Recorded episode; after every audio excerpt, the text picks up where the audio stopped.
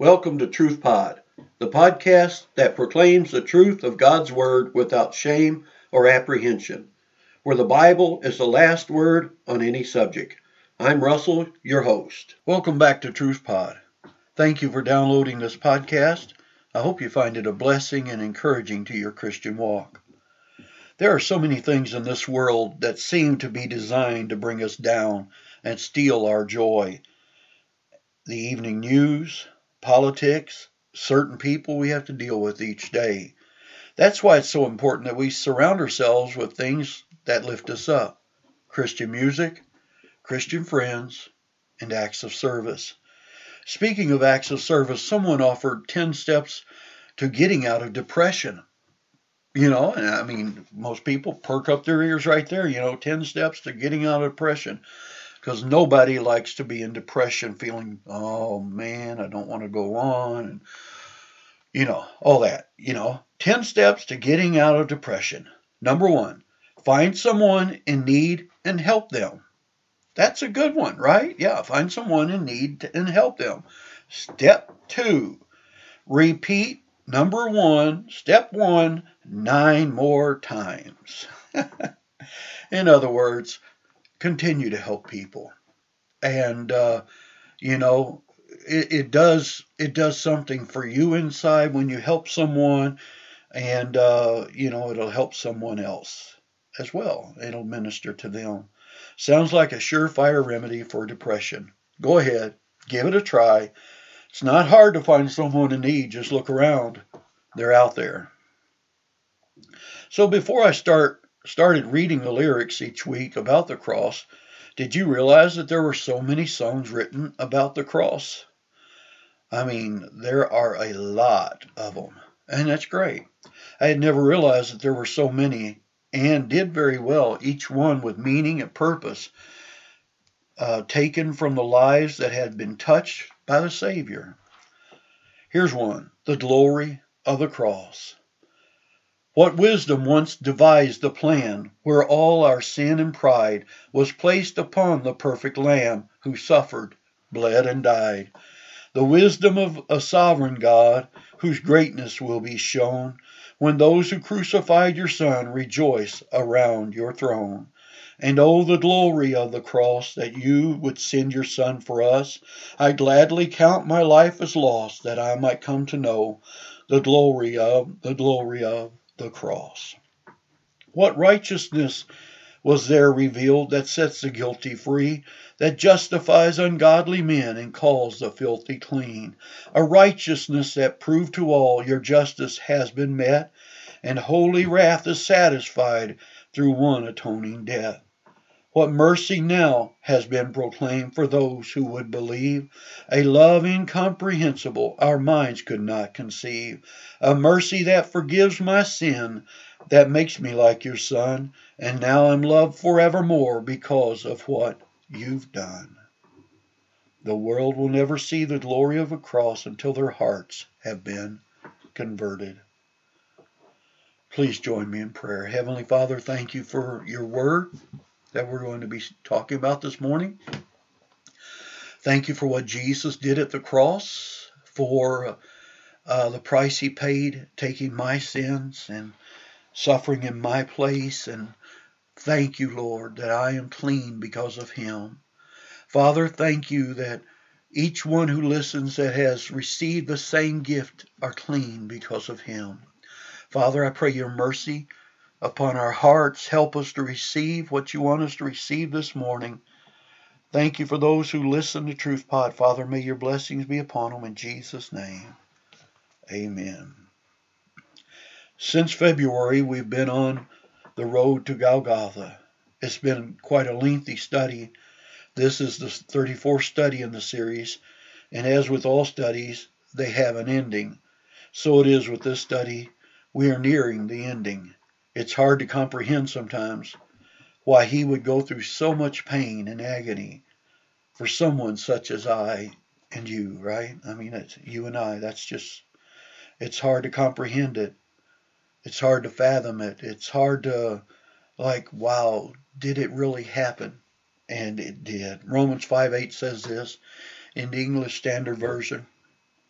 But God shows his love for us in that while we were still sinners, Christ died for us.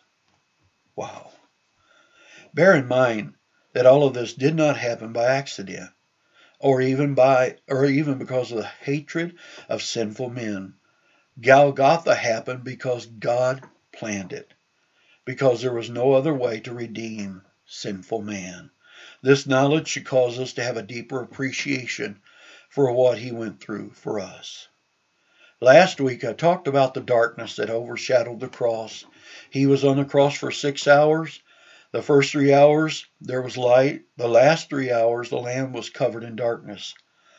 I think that if I were those religious leaders and the soldiers who nailed him to the cross when this darkness fell, I think I would have been quaking in my boots, wondering what it all meant.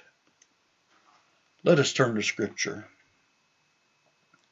Matthew 27, 46 through 49 in the English Standard Version says this And about the ninth hour, Jesus cried out with a loud voice, saying, Eli, Eli, lema sabachthani?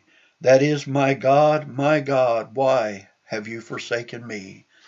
And some of the bystanders hearing it said, This man is calling Elijah. And one of them at once ran and took a sponge and filled it with sour wine and put it on a reed and gave it to him to drink. But the other said, Wait, let us see whether Elijah will come to save him. Do you know the difference between sympathy and empathy? okay, sympathy involves understanding from your own perspective. Empathy involves putting yourself in the other person's shoes and understanding why they may have these particular feelings. Empathy is deeper and more intense than sympathy. It is about acknowledging a person's feelings and genuinely imagining and trying to feel what it's like to be in the other person's shoes. I must admit, I have a hard time distinguishing the two. So if during the study I, missed, I mixed the two up, please forgive me and show me some empathy. Or is it sympathy? when I was a kid, one of my friends' mom got killed in a car crash. Needless to say, he was devastated. I told him how sorry I was for his loss, and I understood how he felt. I was able to enter into his sorrow because I had been there. I had lost my, mo- my mother a year or so earlier, had I not lost my mother, I could not know what he was feeling. I could only assume to know what he was feeling. Have you ever broke a bone? I haven't ever broken a bone. I hear it's quite painful, depending on which one, I guess. So while I can be sympathetic to someone who has broke their leg, I have no idea what it feels like. Now, don't worry, I'm not headed somewhere with this. Or, I'm sorry. Now, don't worry, I'm headed somewhere with this. All too often, we accuse God of not knowing what it's like to be human. We think He can't possibly know what I'm going through. I mean, we're, we're all guilty of that, right? God, how can He know what I'm feeling? You know, how can He know what this situation's like? Hebrews 4:15 in the New King James Version says this, "For we do not have a high priest who cannot sympathize with our weaknesses, but was in all points tempted as we are, yet without sin." This verse tells me Jesus knows what it's like to be tempted by sin. You can bet he was tempted more than just in the wilderness. You remember in the wilderness he was tempted you know, after he had fasted for 40 days and 40 nights, he was tempted. Uh, what would be the thing about that, you know, would be the most tempting thing after fasting 40 days and 40 nights? Not a woman. Sorry, not a woman. Uh, not riches, but food. That would be the number one temptation.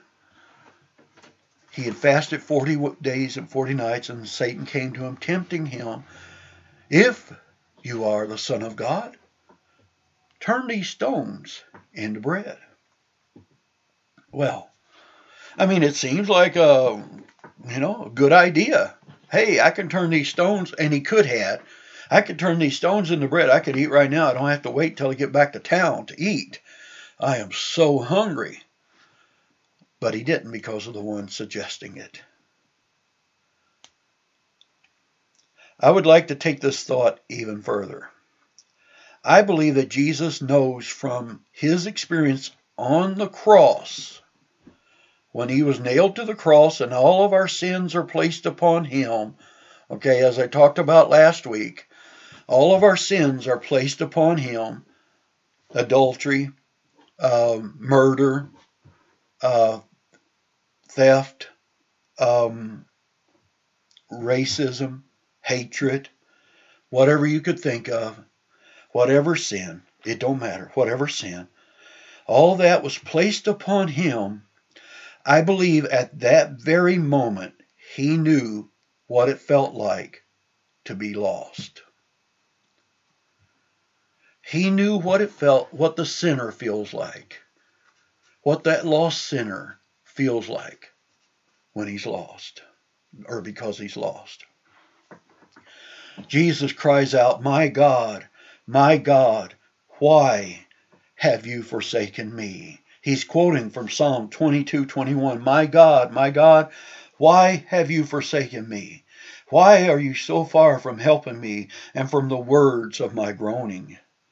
I believe that there is more going on here than Jesus quoting from the Psalms for comfort. Don't get me wrong, God's word is great for comfort and we need to rely on it. What does a lost person feel like feel like when he when he comes to God or when it comes to God? What does the lost person feel like about God? One, they feel disconnected from God. Like they don't know him and they're separated from him. Okay?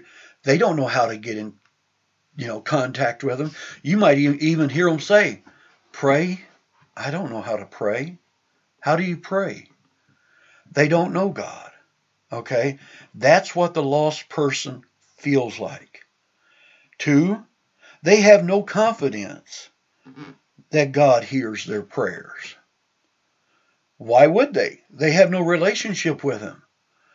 They might pray and, oh God, if you get me out of this mess, I'll serve you all the days of my life, kind of thing. You know what I mean? But they have no, they don't know if it's hurt or not because they have no confidence. They, they're separated because of sin. Uh, I think it was John or James says we have confidence that he hears us because we do what is pleasing in his sight. Three, uh, third, they cannot trust him. They cannot trust him. Now we're talking about God. They, this is what the sinner feels like. They can't trust him. They can't trust him to handle their lives. They can't trust him to deal with their problems. They can't trust Him to take away their sins. They can't trust Him to change their lives and turn them in a different direction. They can't trust Him to make all things new. For they feel forsaken, as if God doesn't care or will not help them.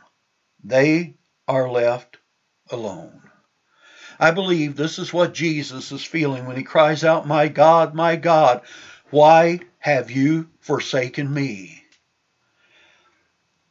I believe this is the feeling. I believe this is what he's experiencing on the cross. He is he is empathizing with the sinner.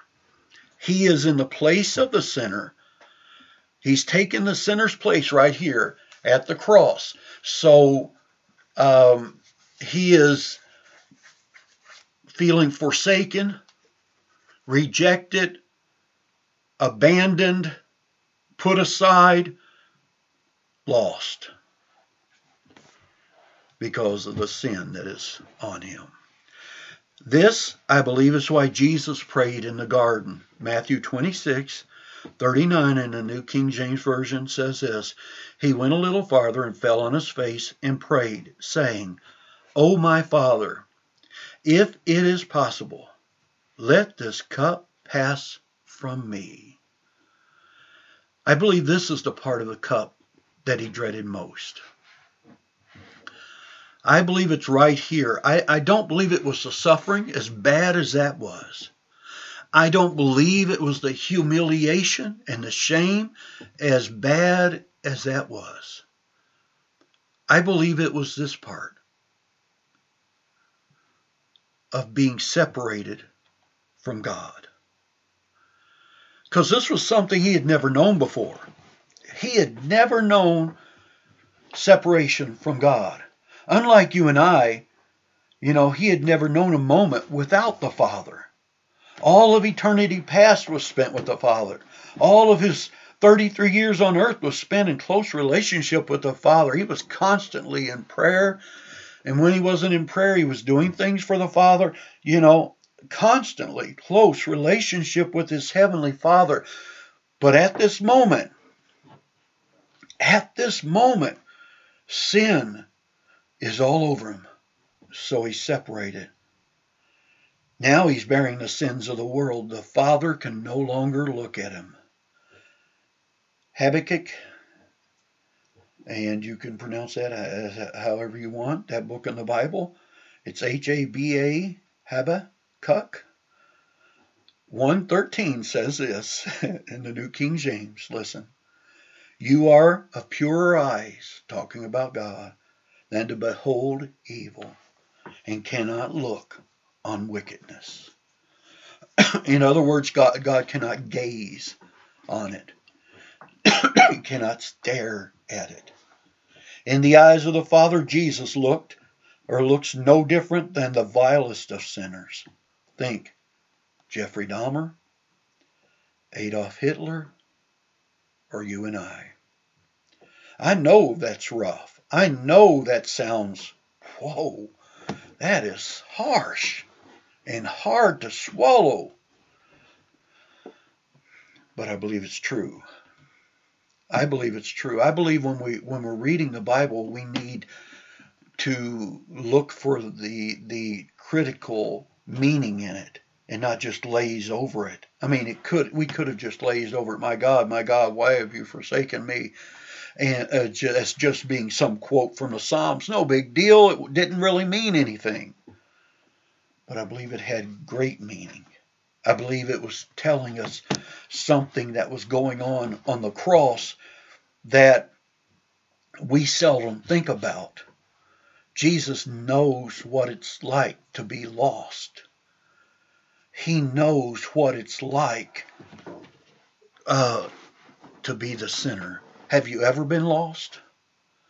Have you ever been out, say, hunting? It's easy in, in Wisconsin where we live uh, to go out hunting and end up lost, you know, because you you fail to pay attention to markings or you fail to uh, keep an eye on other people or whatever it may be, and it's easy to get lost. It's a scary feeling. Uh, you feel isolated. Um, you feel alone. No one can hear you. Um, you cannot communicate with anyone because they're not there. Um, you're separated from your party, the people you were with. And the number one longing of your heart is to get back with the ones that you were with. Number one longing of Jesus' heart is his Father. Number one longing. He could endure the pain.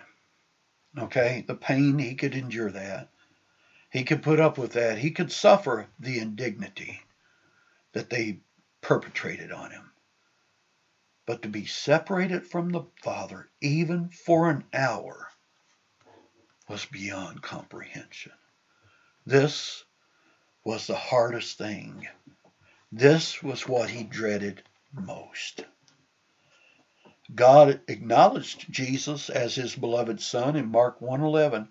Then a voice came from heaven.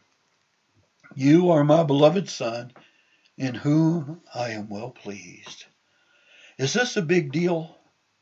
Well, yeah, it tells me he knows exactly what I'm feeling when I'm covered in sin. It tells me I can relate to him. When he died the separation was over, okay, when he died.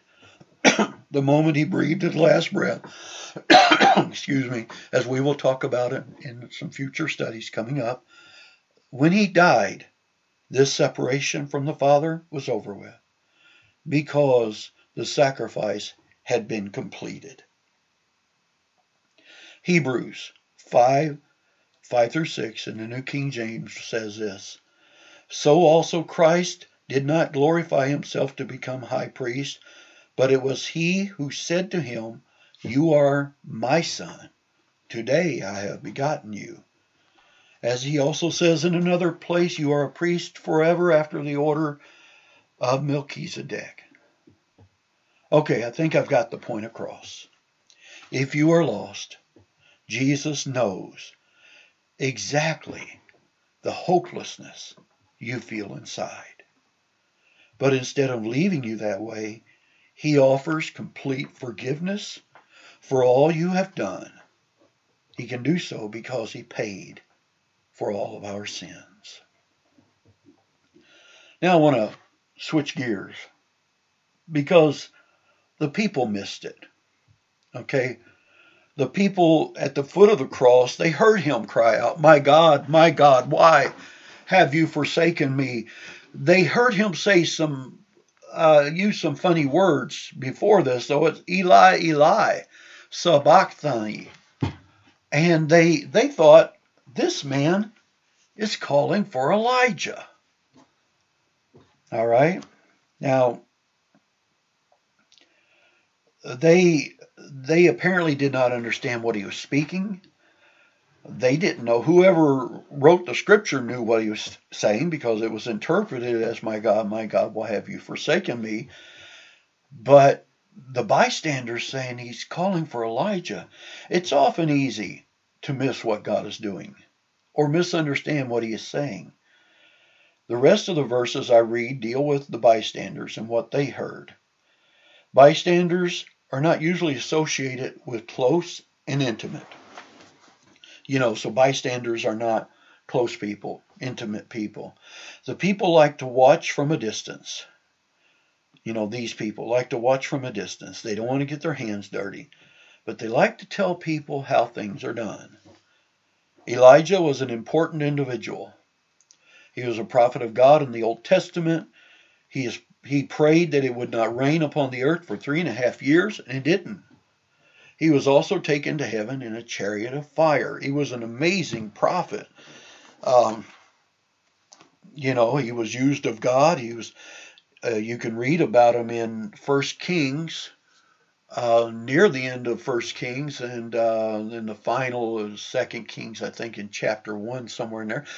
Um, so he, he prays for three and a half years that it doesn't rain, and, and there is a drought, and you know, and and it's just uh, they start searching for him. King Ahab and Jezebel start searching for him because they know he's the one who's caused this, which really it was God who did it, who stopped the rain. It wasn't Elijah. Elijah just prayed. And um, and Elijah had prayed this because they were living in idolatry. The kingdom had been living in idolatry. Ahab and, and Jezebel had set up their idols and you know, got the people worshiping. So the man of God moved in and started praying, you know. So he's a very important man. That's the point I'm making. Elijah is very well known to the Jewish people, um, you know, and highly regarded prophet. So when Jesus says Eli, Eli, they naturally naturally thought it was Elijah that he's calling for. Someone feels sorry for him and they run and dip a sponge in sour wine. Remember, he refused this painkiller earlier. Other, bystand, other bystanders objected, thinking they might actually get to see Elijah. You can hear the sarcasm in their voices. These were not people of faith, they were bystanders. No doubt the same group of people would show up the next time they had a crucifixion. Elijah would not come to rescue him. It wasn't Elijah's job. You know, uh, Elijah wasn't meant to do this, so Elijah wouldn't be rescuing. They would not see Elijah. The Heavenly Father would not stop the crucifixion. Satan was probably laughing at Jesus as he hung on the cross. I wonder if Satan forgot the first prophecy of the Bible. Genesis 3:15 says, "I will put enmity between you and the woman, between your offspring and her offspring. He shall bruise your head, and you shall bruise his heel." I think one version, another version says, uh, "He will crush your head." I I think Satan probably forgot about that happening. So much taking place on the cross. So much happening here that uh, the crowd missed, and we can also miss it. I um, I want you to focus though on the part about where he took your place, where he took my place and that He knows what I'm feeling when I'm lost. He knows what that feeling's like. See, He's the Good Shepherd. The Bible says the, the Good Shepherd lays down his life for the sheep. He also talks about how a shepherd, if he loses one of the sheep, you know, if a shepherd, he has a hundred sheep and loses one of them, he says, will he not leave the 99 sheep and go and search for that one that's lost? I mean, come on, you know, you got a 99 sheep left. You lose one, big deal, right? And to him it is. And to him it is. If we go to hell, okay, and hell is a very real place, if we go to hell, we will have to step over the cross. I mean, Jesus paid it all, people. Jesus paid it all. And you and I, we don't have to go to hell. And he thinks we're valued enough to come looking for us. You might be sitting there thinking, or in your in your vehicle thinking, or wherever you're at, uh, jogging, whatever, hiking, whatever, thinking, I'm lost, but God don't care about that, but he does. He's that shepherd looking for you. He's looking in your direction right now. He's looking towards you and he's saying, Come home. Come home. Come with me. Come with me. Or like he said to Matthew, follow me. Follow me. And uh, you'll find you you're not lost anymore when you follow Jesus. you know, if talking about that person lost in the woods, and they might not know where to go, but then a guide shows up, and the guide finds them, and the guide says, "I know the way out. Follow me." Well, Jesus knows the way out of your sin. Maybe you're a believer right now, and but you're trapped in a sin. Okay? And it happens. It happens, okay? I want you to know that it happens. But Jesus is saying, I know the way out. Follow me. I'll help you. Just take my hand. Learn of me. Reminds me of what he said in the book of Matthew Come to me, all of you who are burdened and heavy laden, burdened because of your sins, heavy laden because you can't bear them anymore. Come to me, all you who are burdened and heavy laden, and I will give you rest. Take my yoke upon you and learn of me, for I am meek and lowly of heart, and you will find rest for your souls. Wow. So he's looking for you. He's that shepherd and he's looking for you and he says, I know the way out. I will lead you. Just follow me. Simple. I know I try to, I make it, over I probably oversimplify it, but why make it hard? Why make, why say, hey, you got to say so many of these words and then you got to read your Bible about three times a day. Make sure you pray about five times it's not there. Jesus said, Follow me. follow me. If you follow him, your life will be changed. Your life will be changed. He will change you if you follow him. Thing is, you can't follow him and not change. You can't. It won't work that way. He don't expect you, okay, to clean yourself up before you come to him. But he expects you to follow him and then he'll take care of the rest. He'll clean you up. Next week, we will continue on the road to Golgotha. Let me end this podcast by asking you this question Do you know Jesus as your personal Savior? If not, you can. He loves you and wants you to be a part of His family. The first thing for you to do is admit you're a sinner and you cannot save yourself. Second, believe that He died for you and ask Him to forgive your sins. Third, thank Him for saving you and commit to living the rest of your life for Him. If you have any questions or prayer requests, just email me at truthpod at yahoo.com.